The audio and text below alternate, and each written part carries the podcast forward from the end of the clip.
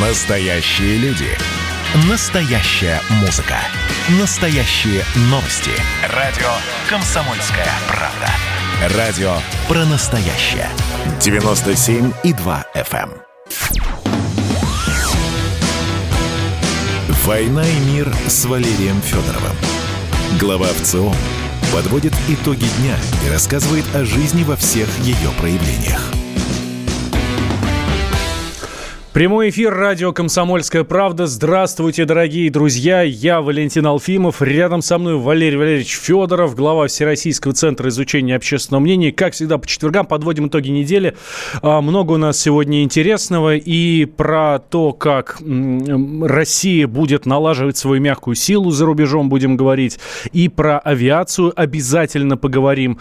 А, и про то, что происходит в Грузии тоже. Такая у нас сегодня первая тема. С нами Екатерина Никифорова, политолог, член Российской ассоциации политических консультантов. Екатерина, здравствуйте. Да, здравствуйте. Ну, если позволите, э, я начну вопрос с вопросов. У нас в Москве сегодня кошмарная погода, несмотря на 8 э, апреля, снег, град, ветер. Э, в общем, хочется в отпуск на юг, может быть, на Кавказ, э, Грузия, как один из вариантов, традиционно рассматривается э, русскими людьми на майские, разумеется. Я говорю о них. Впереди у нас ну, у кого-то несколько дней, а кто-то, кто может позволить себе взять отпуск побольше, неделя или даже 10 дней. И, в общем, все уже навострили лыжи, ну, разумеется, не только в Грузию, но кто-то и в Грузию, и тут случилось ужасное. Нашего любимого, нашего великого, нашего замечательного, уважаемого половиной страну, э, страны э, тележурналиста э, Владимира Познера э, в Грузии встретили совсем не так, как ожидалось. Из трех дней, э, которые он хотел там провести, чтобы отметить э, свой очередной 87-й, если не ошибаюсь, день рождения, удалось провести только один. В общем, досрочно пришлось ему и его гостям, а их, говорят, было э, чуть ли не полсотни, эвакуироваться из гостеприимного южного хлебосольного Тбилиси. Вот так э, выглядит э, ситуация. Конечно, это э, тут же вызвало э, вал критики, э, в том числе и пресс-секретарь президента Дмитрий Песков прямо сказал, не ходите, дети, в Грузию гулять. Э, хотим понять. Екатерина, вы как э, человек, так сказать, на грани двух миров, на границе значит, с одной стороны наш, российский, а с другой стороны уже и грузинский резидент в каком-то смысле, mm-hmm. да, то есть вы э, наблюдаете все это с э, короткой дистанции. Э, как это все выглядит из Тбилиси? Что же произошло на самом деле? Та версия, которая в России распространена, насколько она соответствует действительности? Может быть, есть и другая сторона медали? Ну, наверное, начну лучше с того, почему вообще это произошло. А, во-первых, хочу напомнить, что в Грузии еще в октябре 2008 года был принят закон об оккупированных территориях, согласно которому с точки зрения Грузии неподконтрольные ее правительству территории Абхазии и Южной Осетии признаются территориями, оккупированными Россией. А, тема оккупации в обществе крайне болезненна и неоднозначная. А средства массовой информации еще постоянно напоминают населению об этой ситуации. И на самом деле в грузинском обществе нет консенсуса по поводу, какую политику, в принципе, Грузии проводить по отношению к России. Часть общества считает, что по отношению к России Грузия должна проводить более жесткую политику, чем сейчас. А, по крайней мере, до тех пор, пока Россия поддерживает независимость территорий. Сложно оценить, насколько эта часть большая, но то, что она более активна, это очевидно. А, и вот следствием такой активности стала сначала небезызвестная ночь Гаврилова в июне 19 Ночь года. длинных Гавриловых. Да. Напомню для наших радиослушателей, некоторое время назад э, председатель э, одного из комитетов Государственной Думы Сергей Гаврилов, кстати, прекрасный человек, лично его знаю, просто замечательный во всех отношениях, значит, вот угораздило его в ходе заседания какой-то международной ассамблеи, я уже не помню, парламентариев, которая на грех как проводила в Грузии, усесться в кресло спикера грузинского парламента. Причем ну... не по собственной инициативе, а по процедуре. Вот тут-то все и началось. Значит, это был э, кошмарный кошмар. Вся Грузия, я так понимаю, встала на дыбы. Значит, и, э, ну, в общем, пришлось Сергею покинуть этот хлебосольный край. Так что Познер не первый. Да.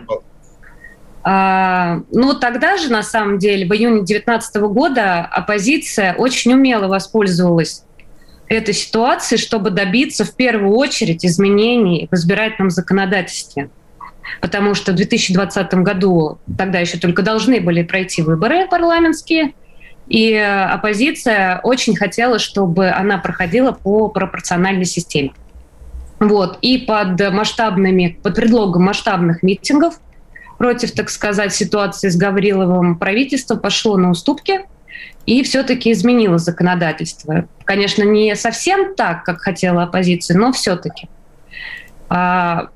Тогда оппозиция была уверена, что именно эти изменения позволят э, ей на будущих парламентских выборах одержать сокрушительную победу.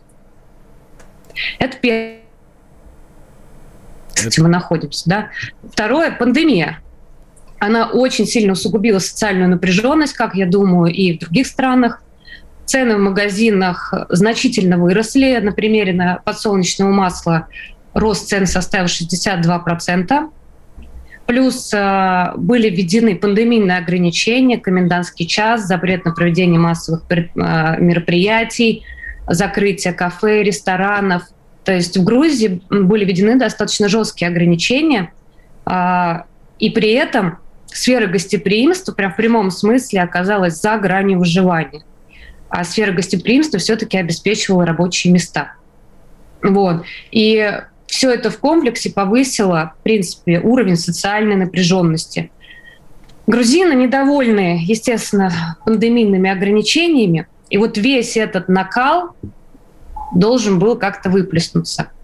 И на самом деле он регулярно выплескивается, потому что за последние несколько месяцев я не помню ни одних выходных в Тбилиси, когда бы не было протестов. Вот. То есть здесь регулярно митинги, регулярно пикеты. И вот на этом всем фоне в страну приезжает делегация из представителей российского медийного истеблишмента.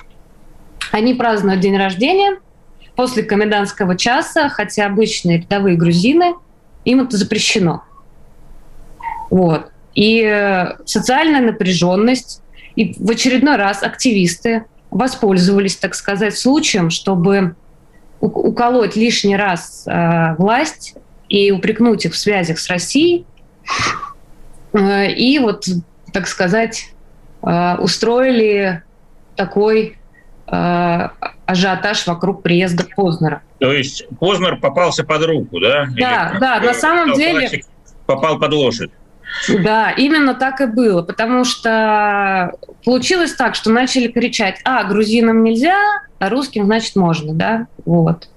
Это, конечно, э, очень возмутило как бы население, ну и уже к этому возмущению были прикручены дополнительные политические лозунги, естественно. Но ну, эти политические лозунги были высказаны 11 лет назад. Это даже не то чтобы лозунги, насколько я понимаю, Владимир Владимирович просто констатировал факт, ну, высказывал свое мнение. Ну, вы знаете, но, как но, бы но это... мы здесь, видимо, не про Владимира Владимировича, мы здесь как да. раз про грузинскую сторону, Валентин.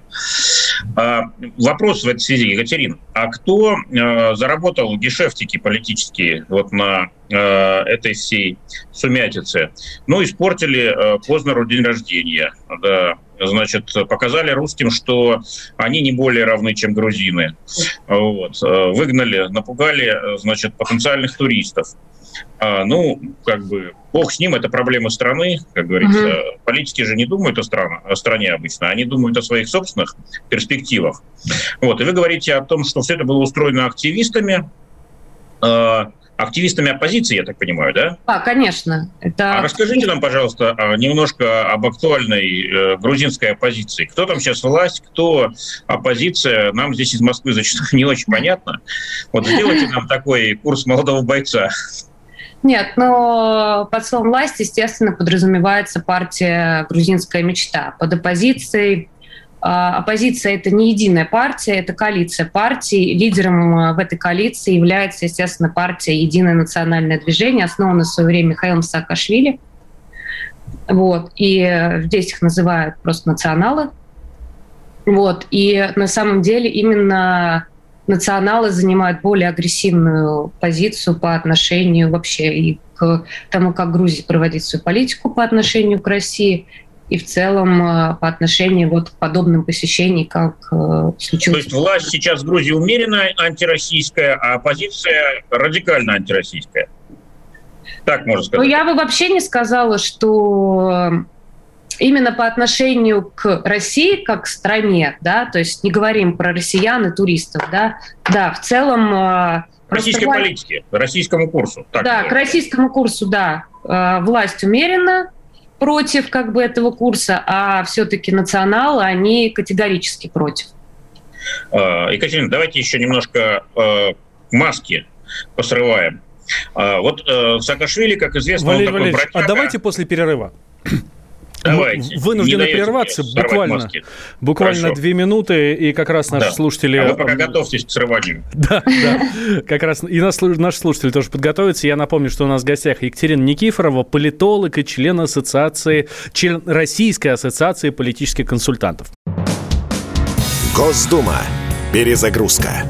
Ведущий Роман Карманов вместе со слушателями ищут кандидатов, которые достойны попасть в парламент. Аудитория радио «Комсомольская правда» — полноценные участники программы. В каждом выпуске вас ждет максимальное количество интерактива, звонки, сообщения, стрит-токи и, конечно же, голосование. Только слушатели решают, достоин ли кандидат работы в Госдуме.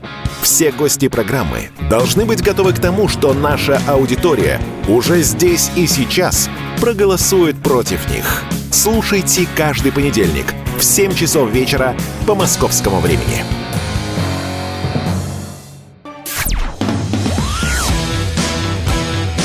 «Война и мир» с Валерием Федоровым. Глава ВЦО подводит итоги дня и рассказывает о жизни во всех ее проявлениях. Значит так, мы вам, дорогие друзья, обещали маски сорвать. Чем сейчас заниматься и будем. А, я Валентин да, Алфимов. вот мы терзаем Екатерину Никифорову, да. Э, русско-грузинского политолога видного. Вот, э, Кать, хотим тебя спросить. Э, вот ты, так сказать, говоришь, оперируешь таким понятием. Оппозиция – власть. Власть – это грузинская мечта, а оппозиция – единое национальное движение. Ну, это такие вот бренды, значит, торговые марки. А реально, кто, что это за прекрасные люди? Э, правильно я понимаю, вот поправь меня, если я что-то не то говорю, что власть на самом деле это наш замечательный всем известный Бензина Иванишвили, в прошлом российский олигарх, который в один прекрасный день все продал, значит, все свои активы и вернулся на родину, значит, стал э, участвовать в э, значит, грузинской политике, финансировать э, его, там огромное количество благотворительных инициатив – значит, занимал даже какие-то посты, но вот в последнее время отошел немножко в сторону, mm-hmm. в тень, даже официально заявил, что все, я больше, значит, ни в чем не участвую, только благотворительностью занимаюсь. И тем не менее, как бы у власти стоит партия, созданная им, сформированная им, и, в общем-то, всех ее руководителей, премьер-министров, президента там и так далее считают, э, э, значит, его э, выдвиженцами, креатурами там и так далее. Ну да, да, да. Ну то есть лидером все равно... Это так. Никто не верит в то, что Бензин Иванишвили ушел как бы из политики. Вот. И на самом деле до сих пор есть мнение, что он по-прежнему руководит всем, что происходит на данный момент в Грузии. Вот. А э, с другой стороны, единое национальное движение. Но... Там Михаил Саакашвили, который вроде бы э, принял гражданство украинское некоторое время назад, претендовал там на всяческие посты, но в очередной раз у него ничего не получилось. Так что сейчас он где-то там тихорится, то в э, Украине, то в Голландии. Ну, все-таки у него жена, э, значит, mm-hmm. из Нидерландов. Вот. И я так понимаю, теперь он в очередной раз играет в основном грузинскую политику, раз на Украине в этот раз не получилось. Или как? Ну, я бы не сказала, что он прям играет. Он периодически делает какие-то заявления, да, вот. Но он не может осуществлять здесь свою деятельность, потому что он находится под уголовным преследованием. Вот, и въехать в Грузию он не может. То есть все, что он может делать, это только что-то давать какие-то распоряжения угу. из Украины, на самом деле. Вот. А вот новое Но поколение... Здесь есть... Э, да, есть новое поколение националов. Да. Самым ярким представителем является Ника который как раз э, на данный момент э, арестован. Вот, э, его обвиняют в организации беспорядков как раз в ночь Гаврилова. Вот. И как раз освобождение Ники Мели сейчас является основным требованием со стороны оппозиции при переговорах с властью. Потому что помимо вот Познера, всей этой истории, здесь еще есть свой политический кризис. Оппозиция не признает результаты парламентских выборов, прошедших в конце октября 2020 года. Все это продолжается уже почти полгода. А, тогда, а, ну, в общем, на самом деле, а, после изменения избирательного законодательства оппозиция была уверена, что она сможет получить практически большинство голосов в парламенте. Но этого не произошло. Грузинская мечта как говорится, партия власти получила свои 48%. Вот. А, значит, сейчас скажу точно сколько.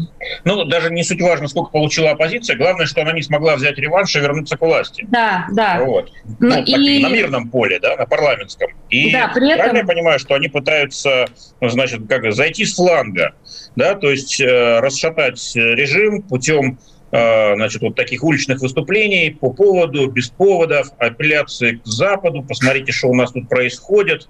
Значит, э, режим не антироссийский, а пророссийский, не демократичный. Давайте его срочно свергать. Значит, а нас поддерживать. Правильно я понимаю? Такая сейчас ситуация? Ну, не совсем так. То есть цель-то их на самом деле вовсе не, не расшатать да, ситуацию. Они стремятся к, а, к перевыборам. Вот. То есть и ради этих перевыборов как раз и проводят митинги и вот эти все публичные акции. То есть Потому надежда, что... что все-таки большинство они смогут взять на этих выборах досрочных, да. если они существуют. Э, да, есть, есть такие надежды. Более того, на самом деле в парламент по результатам выборов прошло всего 9 партий. Вот. И из этих 9 партий 8 не признали результаты выборов. Э, но при этом я хочу отметить, что в то время, когда оппозиция не признала результаты, международные наблюдатели признали и заявили о том, что выборы были проведены, да, с нарушениями, но грубых нарушений прав не было. Вот. Екатерина, э, знаете, что мне все это напоминает?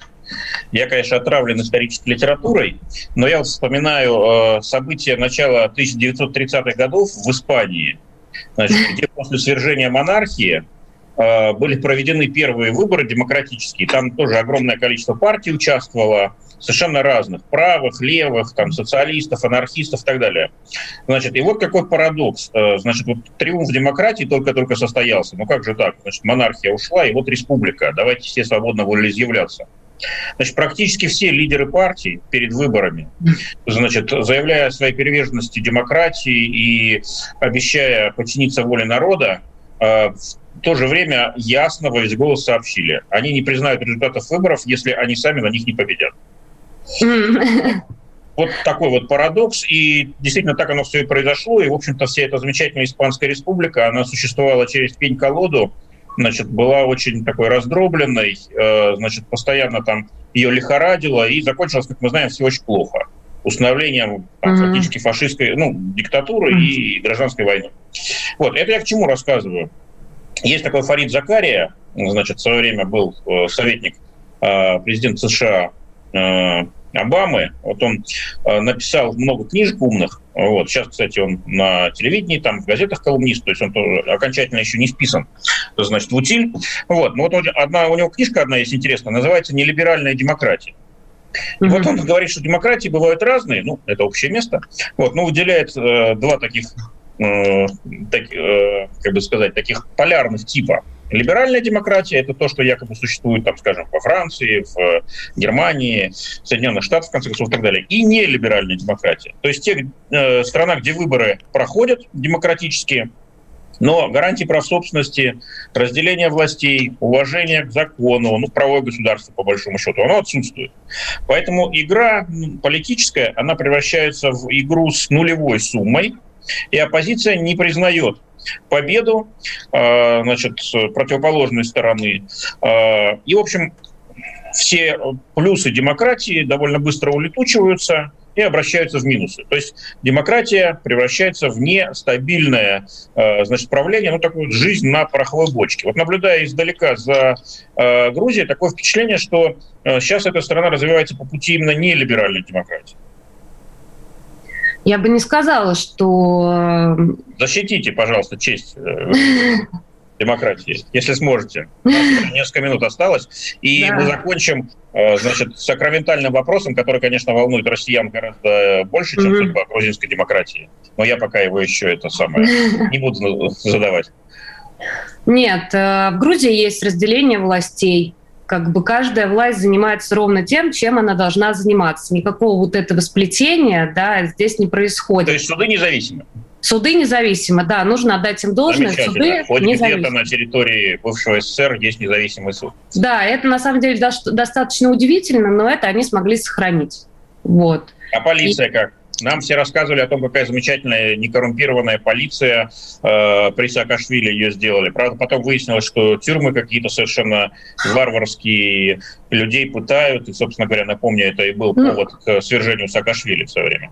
Но как раз нынешняя власть сумела взять все плюсы из Саакашвилевской реформы и при этом добавить и убрать все минусы.